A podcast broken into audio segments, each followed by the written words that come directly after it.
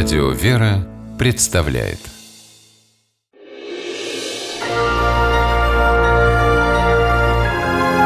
Герои моего времени Супруги Лебедева из Подмосковья считают себя удачливыми людьми. Пожилой паре действительно невероятно повезло в тот июньский день 2012 года, когда она приехала в столицу, чтобы снять со счета в банке крупную сумму. 650 тысяч рублей.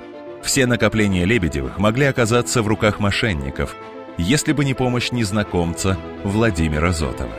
Получив деньги, пенсионеры вышли из банка, а дальше началось то, что раньше они видели только в кино, вспоминает Ирина Лебедева. К нам вдруг подходит какой-то мужчина и говорит, вот, вот здесь кошелек обронил, вы не находили? Мы говорим, нет, не находили. Он говорит, вот, открывает свою сумку и показывает. Вот, говорит, у меня ничего нет. А у вас что в сумке? Я говорю, вот, открываю свой пакет. С этого момента события стали разворачиваться с космической скоростью. Увидев пакет с деньгами, мошенник выхватил его из рук пенсионерки и кинулся бежать. На шоссе он остановил машину и умчался на ней, убедив водителя в том, что за ним гонятся бандиты.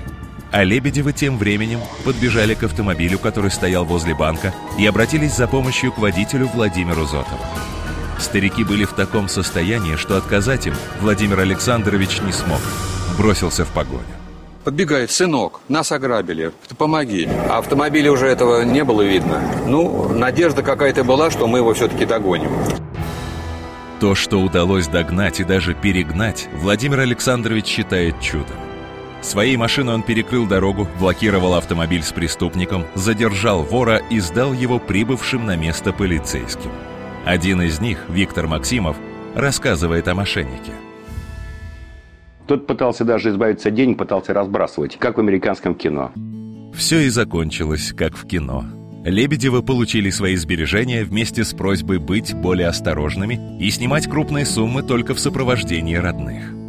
А Владимир Зотов, вернувший старикам не только деньги, но и веру в человечество, честно признается, что сам от себя не ожидал такого поступка.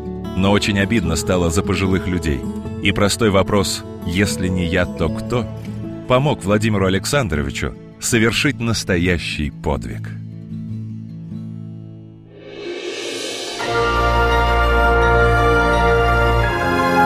Герои моего времени В программе использованы материалы Первого канала.